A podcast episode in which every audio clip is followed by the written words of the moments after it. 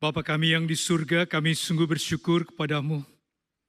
Saat ini di dalam anugerahmu kami dapat menghampirimu ya Tuhan. Merindukan Tuhan kau berkenan untuk berbicara kepada kami melalui firmanmu. Kami sungguh merindukan Tuhan kehadiranmu dan roh kudus diri yang memimpin kami masuk ke dalam kebenaran firmanmu. Hambamu dalam segala keterbatasan dan kekurangannya, Kiranya Tuhan kuat kuasamu engkau nyatakan, dan kebenaran firmanmu Tuhan engkau singkapkan di dalam hati kami. Membawa kami ya Tuhan dekat kepadamu saat ini. Membawa kami Tuhan, hati kami sujud menyembahmu Tuhan. Kami rindu Tuhan engkau berkenan untuk menjamah setiap kami dalam segala pergumulan kami baik dalam kehidupan kami, dalam segala pergumulan untuk mengalami kemenangan dalam hidup ini. Pergumulan seorang murid di tengah-tengah dunia dengan segala tantangan dan segala ujian dan pencobaan. Namun mata kami menuju kepadamu Tuhan memandang salibmu, melihat kemenangan yang kau telah berikan kepada kami, dan kami pun mengalami kemenangan itu. Terima kasih ya Tuhan untuk saat seperti ini Engkau telah menyertai dan menolong kami. Kami rindu Tuhan di hadapan-Mu. Demikian kami berdoa demi nama Yesus Kristus Juru Selamat kami. Amin. Silakan duduk saudara-saudara yang kasih. Saudara, tema kita hari ini adalah murid Kristus dan misi Allah. Ada beberapa bagian firman Tuhan yang telah menjadi bagian yang kita akan renungkan. Yang pertama dalam kisah Rasul pasal yang ke-6 ayat 1 hingga ayat yang ke-7. Dan yang kedua kisah Rasul pasal yang ke-8 ayat 4 sampai 13. Kisah Rasul pasal yang ke-8 ayat 26 hingga ayat yang ke-40. Namun tentunya kita tidak dapat membacanya semuanya. Saya rindu untuk bersama-sama saudara membaca sebagian daripada firman Tuhan yang secara khususnya kita ambil dari kisah Rasul pasal yang ke-6 ayat yang pertama hingga ayat yang ke-7. Mari kita bersama-sama bangkit berdiri, kita mengikuti pembacaan ini dan kita ikut membacanya dengan saksama. Dan biarlah kita membacanya dengan sungguh-sungguh hati yang rindu mendengar suara Tuhan. Kisah Rasul pasal yang ke-6 ayat pertama hingga ayat yang ke-7 demikian firman Tuhan. Pada masa itu ketika jumlah murid semakin bertambah, timbullah sungut-sungut di antara orang-orang Yahudi yang berbahasa Yunani terhadap orang-orang Ibrani. Karena pembagian kepada janda-janda mereka diabaikan dalam pelayanan sehari-hari. Berhubung dengan itu, kedua belas rasul itu memanggil semua murid berkumpul dan berkata, kami tidak merasa puas karena kami melalaikan firman Allah untuk melayani meja. Karena itu, Saudara-saudara, pilihlah tujuh orang dari antaramu yang terkenal baik dan yang penuh roh dan hikmat, supaya kami mengangkat mereka untuk tugas itu. Dan supaya kami sendiri dapat memusatkan pikiran dalam doa dan pelayanan firman. Usul itu diterima oleh seluruh jemaat. Lalu mereka memilih Stefanus, seorang yang penuh iman dan roh kudus, dan Filipus, Prochorus, Nikanor, Timon, Permanes, dan Nikolaus, seorang penganut agama Yahudi dari Antioquia.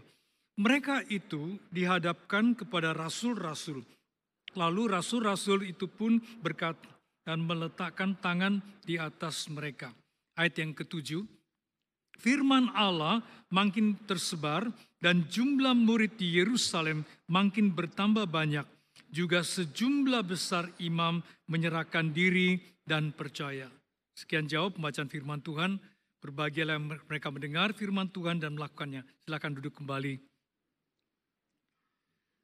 Saudara-saudara yang kekasih, kita telah membaca satu bagian firman Tuhan.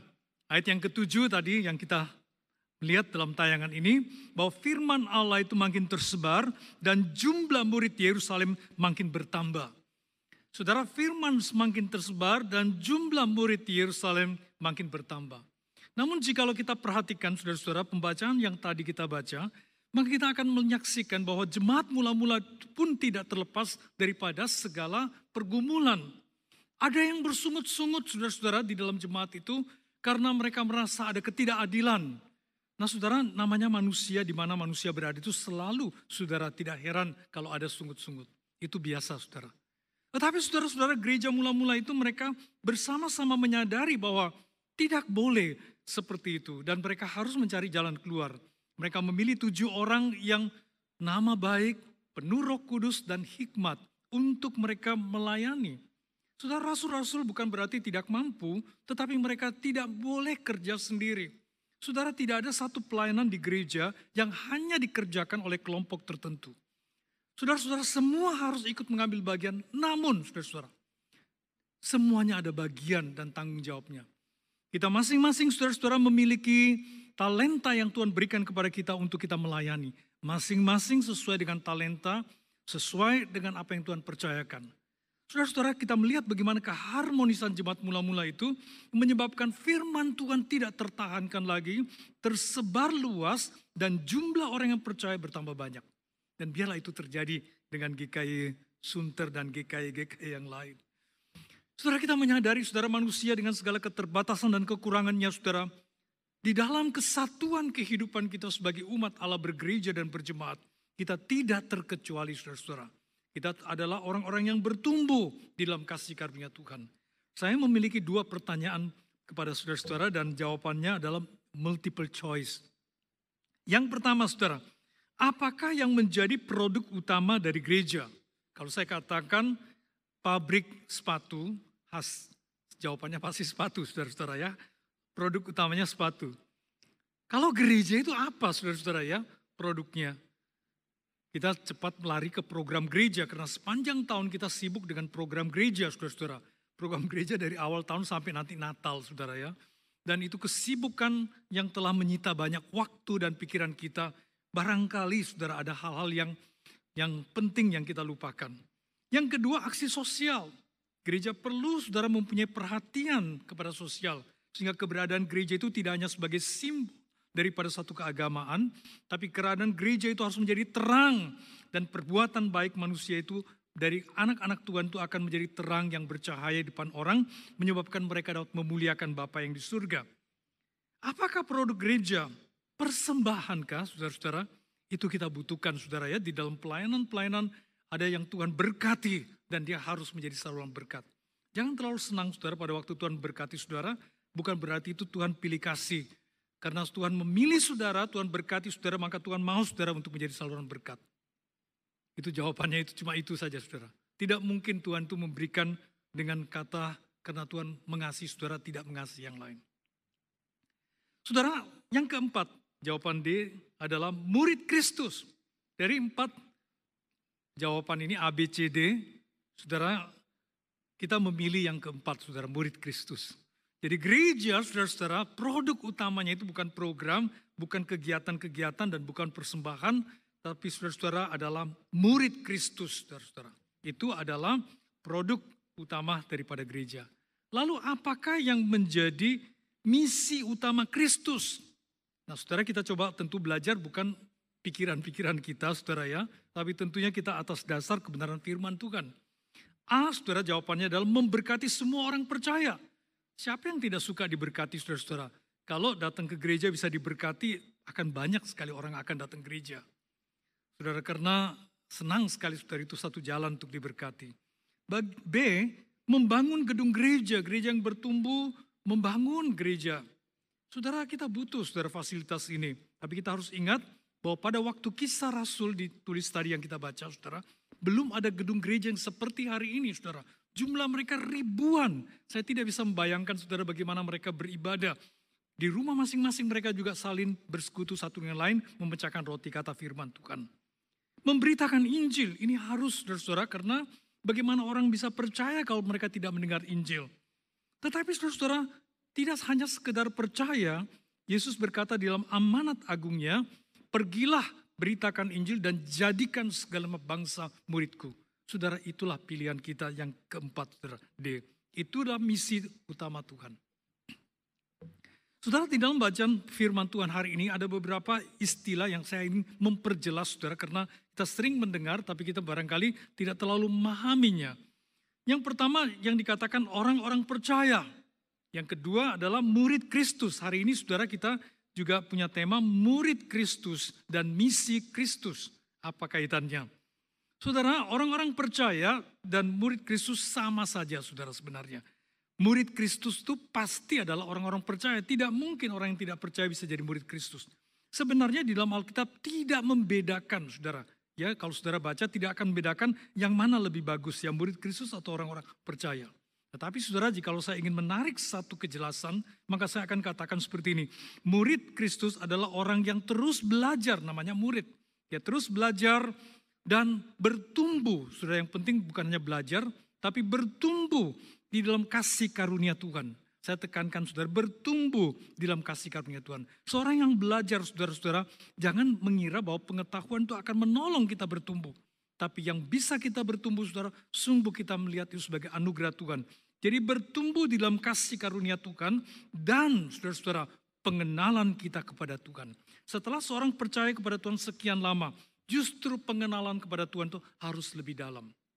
Saudara-saudara, lalu kita juga melihat di dalam kebenaran firman Tuhan, ada banyak istilah lain yang juga dikaitkan dengan orang-orang percaya, murid Tuhan. Pertama, anak-anak Allah. Saudara, kata ini tidak banyak dipakai, tapi saudara dikatakan barang siapa yang menerima dia, yaitu mereka yang percaya kepadanya, mereka akan disebut sebagai anak-anak Allah. Kita bersyukur sekali saudara, status kita disebut anak-anak Allah. Walaupun saudara kita tidak layak sama sekali. Namun luar biasa sekali anugerah Tuhan sedemikian saudara memberikan kita satu pemahaman status yang berubah pada waktu kita percaya. Yang kedua saudara dikaitkan dengan pengikut Kristus. Apa pengertian pengikut Kristus? Ado atau katakan Christ follower, saudara. Saudara namanya pengikut, jadi berarti kita mengikuti jejak dia, meneladani dia. Sebenarnya kata ini bagus sekali saudara ya, mengikuti Kristus saudara. Tentu kita tidak bisa mengikuti dari jauh saudara-saudara ya. Kalau kita mengikuti dari jauh itu tersesat saudara-saudara. Tapi kalau kita dekat maka kita akan terus mengikuti langkah dia. Pengertiannya itu seperti itu. Berikutnya kita juga tahu saudara di Alkitab di khususnya saudara hanya tiga kali keluar di dalam perjanjian baru saudara. Yang pertama dikaitkan dengan uh, nama itu sendiri. Jadi kisah Rasul pasal 11 ayat 26 dikatakan di Antioquia lah maka pertama-tama orang percaya disebut sebagai orang Kristen. Dan itu dipakai sampai hari ini saudara-saudara. Jadi kalau saudara katakan orang Kristen di GKY Sunter ya tidak ada yang bilang murid di GKY Sunter ya. Sebetulnya ini satu istilah yang dipakai. Saudara di dalam surat-surat Rasul Paulus dia tidak banyak atau bahkan tidak menyebut tentang murid. Tapi dia lebih cenderung mengatakan orang-orang percaya. Pada waktu di 1 Timotius pasal 4 ayat 12 dikatakan, Jadilah teladan bagi orang-orang percaya. Ini dikaitkan dengan seorang yang melayani sebagai pelayan pekerja Tuhan. Nah saudara-saudara dia tentu juga seorang percaya tapi dikaitkan dengan pelayanannya dia, dia harus menjadi teladan, saudara-saudara. Nah, sebenarnya tentu saya bukan hanya pelayan ya, kita semua harus menjadi teladan juga bagi orang-orang percaya. Mungkin yang baru mengenal Tuhan, dia perlu untuk bertumbuh. Saudara kita kembali kepada firman Tuhan yang tadi kita telah uh, memberikan fokus secara khususnya. Bahwa firman Allah makin tersebar dan jumlah murid di Yerusalem banyak, bertambah banyak. Saudara kita coba lihat bandingkan dengan pasal yang kelima ayat 12 sampai ayat ke-14. Dikatakan seperti ini. Dan makin lama makin bertambahlah jumlah orang yang percaya kepada Tuhan. Baik laki-laki maupun perempuan.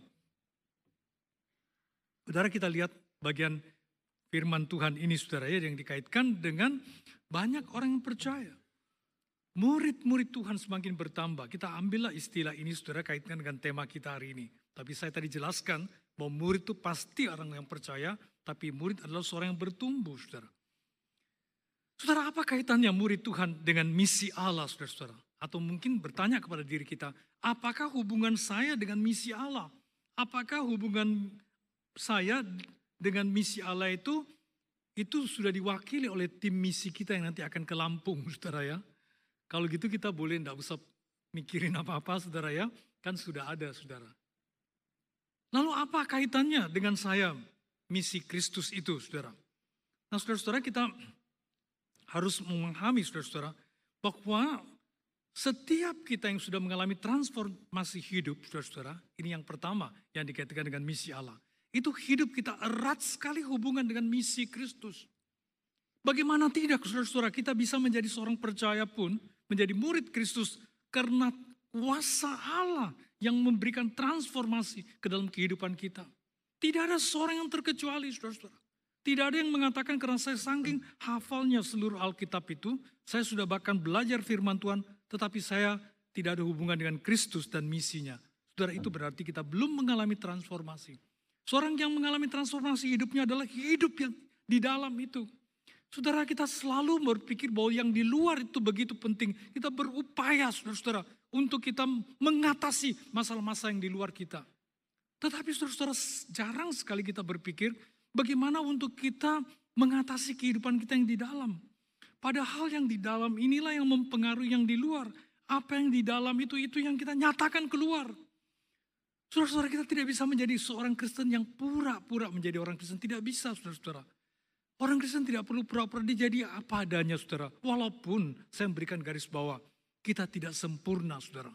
Sejak kita hari itu percaya kepada Tuhan dan kita mengalami transformasi hidup, itu adalah awal satu kejadian yang baru dalam sepanjang hidup kita. Jadi barang siapa dalam Kristus dia adalah kejadian yang baru yang terus menerus hidupnya itu akan diperbarui.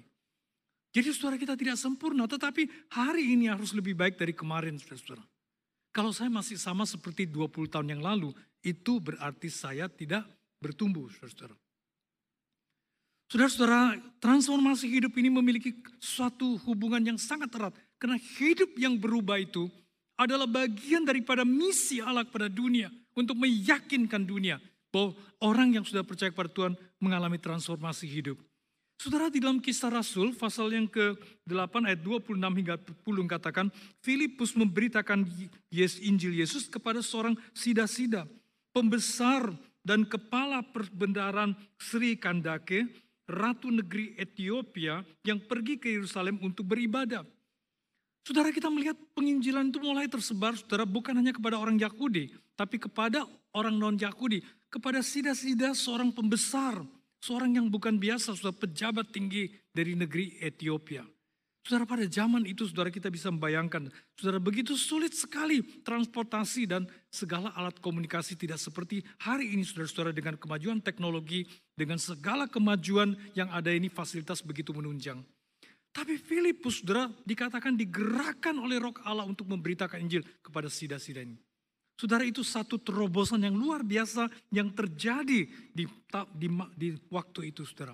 Dan saya percaya pejabat tinggi dari Ethiopia setelah dia percaya kepada Tuhan, hidupnya yang sudah mengalami transformasi itu adalah bagian misi Allah untuk dia kembali ke Ethiopia nanti menjadi kesaksian dan membuat orang percaya kepada Tuhan yang telah memberikan transformasi kehidupan kepada dia. Saudara kita juga melihat satu catatan lain, contoh lain yang tercatat dalam kisah Rasul pasal 8 ayat 9 sampai 23 13. Saya simpulkan saja itu diceritakan tentang pertobatan Simon si tukang sihir di kota Samaria. Saudara kita tidak kenal siapa Simon tukang sihir itu. Tapi dicatat bahwa tukang sihir ini tentunya dia bukan seorang percaya kepada Tuhan. Tetapi hidupnya mengalami transformasi pada waktu dia mengenal Injil Tuhan. Dia percaya dan dia tentu saya tidak melanjutkan profesinya sebagai tukang sihir, saudara. Nah perubahan yang terjadi pada pada Simon ini tentu menjadi bagian daripada misi Allah kepada dunia.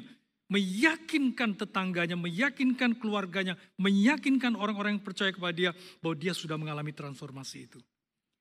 Saudara-saudara yang saya kasihi, misi Allah dimulai daripada transformasi kehidupan seorang murid. Saudara, yang kedua, saudara-saudara, peran serta setiap murid dalam misi Tuhan. Tadi saya sudah sampaikan saudara-saudara bahwa Misi Tuhan di dalam hidup kita tidak bisa digantikan oleh orang lain. Sekali lagi saudara saya berikan, jangan pernah kita berpikir bahwa gereja punya tim misi, maka misi saya bisa digantikan dengan tidak bisa saudara. Misi hidup kita adalah misi yang Tuhan berikan kepada kita secara pribadi. Baik saudara sebagai ibu rumah tangga, baik sebagai seorang usahawan, seorang yang bekerja sebagai profesional di dalam bidang saudara. Saudara kita semuanya, saudara-saudara di dalam misi Tuhan. Dan kita perlu berperan serta. Gereja tidak bisa mengandalkan hanya kepada orang-orang tertentu. Karena sudah ada tim misi maka senanglah kita. Hanya kita doakan saja. Ya perlu sih saudara didoakan. Tapi saudara-saudara tentunya itu bukan berarti kita tidak perlu lagi saudara berpikir panjang. Saudara, firman Tuhan diingatkan kepada kita saudara bahwa satu yang Tuhan ingatkan ke kita bahwa kita memiliki satu tanggung jawab yang sangat sehari-hari. Dan sesuatu yang hanya kita bisa lakukan. Yesus memberikan pesan kepada Petrus bukan minta Petrus bangun ya gedung gereja yang besar, berikanlah banyak yang uh, lebih banyak acara dan program. Itu semuanya saya tidak katakan tidak penting, penting saudara. Tapi yang diberitahukan adalah gembalakanlah domba-dombaku. Gembalakanlah domba-dombaku saudara. Ini adalah suatu perintah yang diberikan kepada Petrus dan juga diteruskan kepada kita saudara. Ada orang-orang kita kenal dalam hidup kita, keluarga kita yang belum percaya, tetangga kita dan orang di sekitar kita yang gereja tidak mengenal dia, saudara. Tapi saudara kenal dia. Ada orang-orang di dalam kehidupan saudara yang sehari-hari yang di mana gereja tidak mengenal dia. Karena itu adalah rekan bisnis saudara. Orang-orang yang seprofesi dengan saudara yang belum percaya. Saudara siapa yang akan membawa berita itu kepada mereka? Saudara, saudara. Dia adalah orang-orang yang perlu kita gembalakan, saudara. Dia adalah orang-orang yang perlu kita pimpin untuk kembali kepada Tuhan. Saudara dunia ini krisis, dunia ini sebenarnya bukan krisis yang kita hari ini lihat saudara. Barangkali krisis ekonomi, krisis politik, krisis macam-macam saudara. Saudara dunia ini membutuhkan seseorang yang dapat melayani saudara. Menggembalakan orang-orang yang yang membutuhkan itu. Karena dikatakan oleh firman Tuhan mereka tersesat seperti domba yang tidak punya gembala. Saudara jangan selalu menyalahkan gembala ya saudara ya. Saya khawatir sekarang gembala uh, tidak panjang umur saudara karena terlalu tidak mungkin dia melayani seluruh dunia saudara ya. Tapi kita semuanya saudara-saudara, kita perlu untuk mengambil bagian. Mereka adalah orang-orang yang kita layani saudara. Saudara pesan ini diberikan kepada kita saudara melalui kehidupan kita.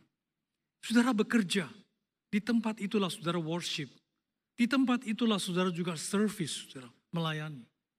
Saudara profesi apa saja? Saudara sebagai seorang yang bekerja dengan sungguh-sungguh karena saudara seorang yang beribadah kepada Tuhan. Saudara harus punya kesaksian hidup yang baik.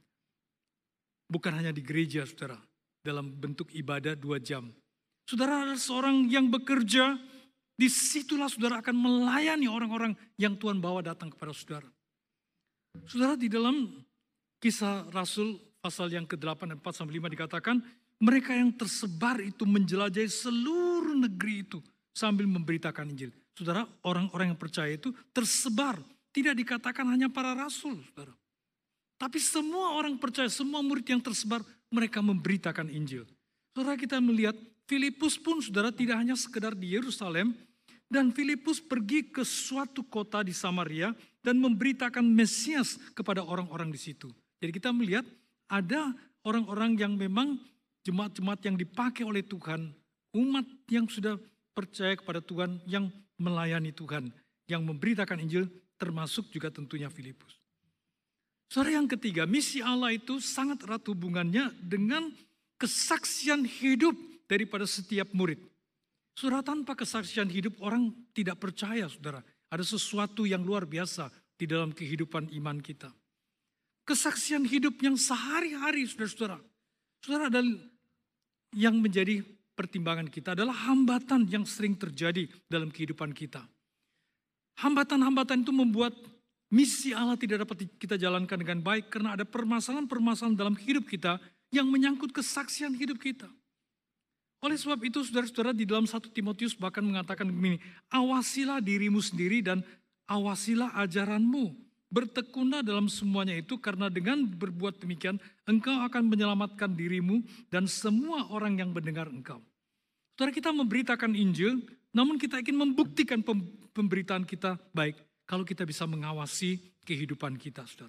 Kisah Rasul pasal yang kedua, ayat yang ke-46, 47, dengan bertekun dan dengan sehati mereka berkumpul tiap-tiap hari dalam bait Allah, mereka memecahkan roti di dalam rumah masing-masing secara bergilir dan makan bersama-sama dengan gembira dan dengan tulus hati.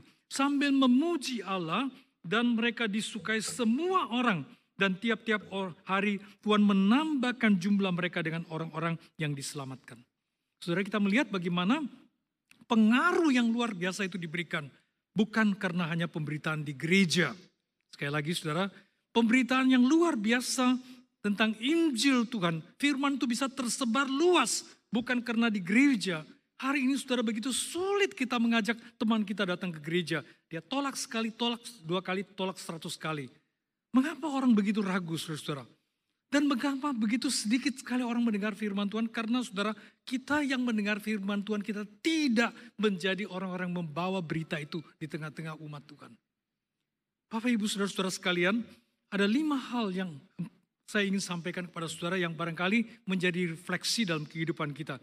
Yang pertama adalah kita bertanya, seperti apakah pengaruh saya kepada lingkungan saya? Mulai dari keluarga kita.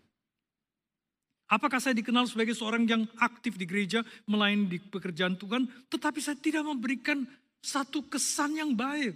Saya tidak memberikan positive influence kepada mereka. Hari ini saudara banyak hal yang berseliweran di dalam kehidupan kita ini saudara. Di udara ini saudara baik itu berita-berita maupun saudara gambar-gambar dan segala hal yang di dalam kehidupan kita. Yang kita ragu apa itu benar atau salah. Berita pun hari ini kita mesti teliti apakah itu hoax atau apakah itu benar saudara. Kita tidak lihat itu saudara. Kemajuan hari ini membuat begitu mudah saudara dapat men mengambil, mengakses berita. Segala hal yang kita lihat di sekitar kita mungkin sekali dan kebanyakan memberikan pengaruh-pengaruh yang negatif saudara. Hari ini yang jelas kalau saudara PCR test pasti saudara harapkan hasilnya apa saudara? Negatif ya. Tapi saudara-saudara pengaruh dalam hidup kita harus positif. Saudara kita tidak sempurna, tapi kita perlu ada ketulusan hati. Kita perlu ada kejujuran untuk menyadari bahwa kita itu penuh dengan segala kekurangan dan kelemahan. Tapi kita juga membuktikan bagaimana kita merindukan sesuatu yang benar. Ketulusan, kejujuran, kasih yang kita nyatakan itulah positive influence yang kita berikan. Yang kedua adalah value dan mindset, saudara. Apa yang kita tanamkan value dan mindset di dalam kehidupan anak-anak kita. Bagaimana mereka memahami tentang nilai yang benar di dalam kehidupan iman kita dan bagaimana mindset yang kita tanamkan sejak mereka kecil untuk mereka itu bertumbuh di dalam kebenaran firman Tuhan. Yang ketiga, dan bagaimanakah kita sebagai orang percaya di dalam daily walk kita dengan Tuhan. Berjalan setiap hari. Saudara kita selalu mengartikan segala kehidupan iman kita itu dengan program. Program ini dan program itu. Sepanjang tahun kita sibuk dengan program, tapi barangkali kita lupa tentang kehidupan sehari-hari saudara. Pada waktu saudara di pasar, pada waktu saudara di rumah, pada waktu saudara sementara tawar-menawar di jalanan, atau saudara sementara mengendarai mobil di jalanan dengan segala hiruk pikuk dan permasalahan kemacetan lalu lintas. Bagaimana saudara menempatkan mindset saudara pada waktu saudara terjadi pertentangan, pada waktu dipilih antara untung dan rugi, baik dan buruk, yang mana kita pilih sesuai dengan kebenaran firman Tuhan. Itu yang menentukan adalah mindset kita, saudara Yang keempat adalah spiritual disiplin kita. Apakah kita masih, saudara, menyadari tiap hari bahwa kita tidak mungkin mengalami kemenangan itu kalau kita tidak berjalan dekat dengan Tuhan? Apakah kita masih datang harus merindukan firman Tuhan tidak hanya pada hari Minggu tapi kita datang dengan kerinduan Tuhan aku rindu sekali untuk aku bisa dikuatkan hari ini. Kita bergumul karena kita tahu kita penuh dengan kelemahan. Kita mau mengalami satu kemenangan di dalam hidup itu. Spiritual discipline itu saudara yang kita butuhkan. Yang kelima saudara adalah victory over sin saudara. Kemenangan-kemenangan demi kemenangan. Kita tidak selalu menang, lebih banyak kita gagal. Dan banyak kali kita mengecewakan hati Tuhan. Banyak kali kita gagal untuk menjadi seorang yang sungguh-sungguh percaya kepada Tuhan. Namun saudara-saudara, kemenangan atas dosa itu menjadi dunia tercengang, saudara. Bagaimana mungkin saudara dan saya yang penuh kelemahan dapat mengalami kemenangan itu? Tentu saudara bukan dengan kekuatan kita, dengan anugerah Tuhan. Saudara saya ingin mengatakan satu hal yang singkat sekali saudara mengakhiri firman Tuhan yang saya sampaikan hari ini. Saudara mari kita ikut di dalam misi Tuhan yang luar biasa ini saudara. Ini bukan sembarangan misi saudara. Tapi suatu misi yang besar sekali dengan proyek yang besar. Proyeknya itu adalah more than 7 billion saudara orang.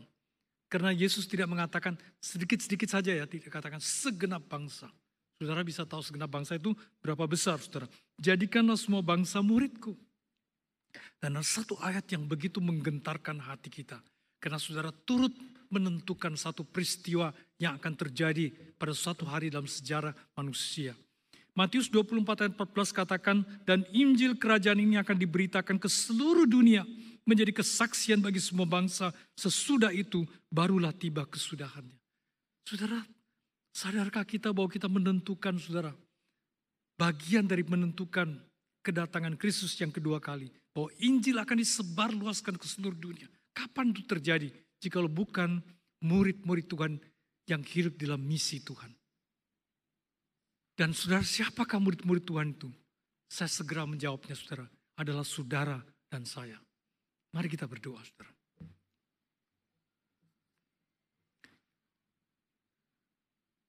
Bapa dalam surga kami bersyukur kepadamu Tuhan karena Engkau mau kami sebagai orang yang penuh dengan kelemahan kekurangan dengan segala kesalahan dan segala kegagalan kami untuk menjadi bagian daripada misimu Tuhan.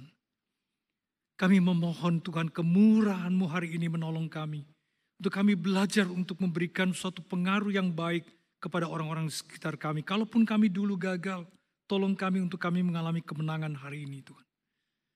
Tuhan tolong kami Tuhan untuk kami dapat menyadari bahwa kami dapat hidup di tengah-tengah dunia menjadi satu teladan yang baik melalui value system dan mindset kami yang baik.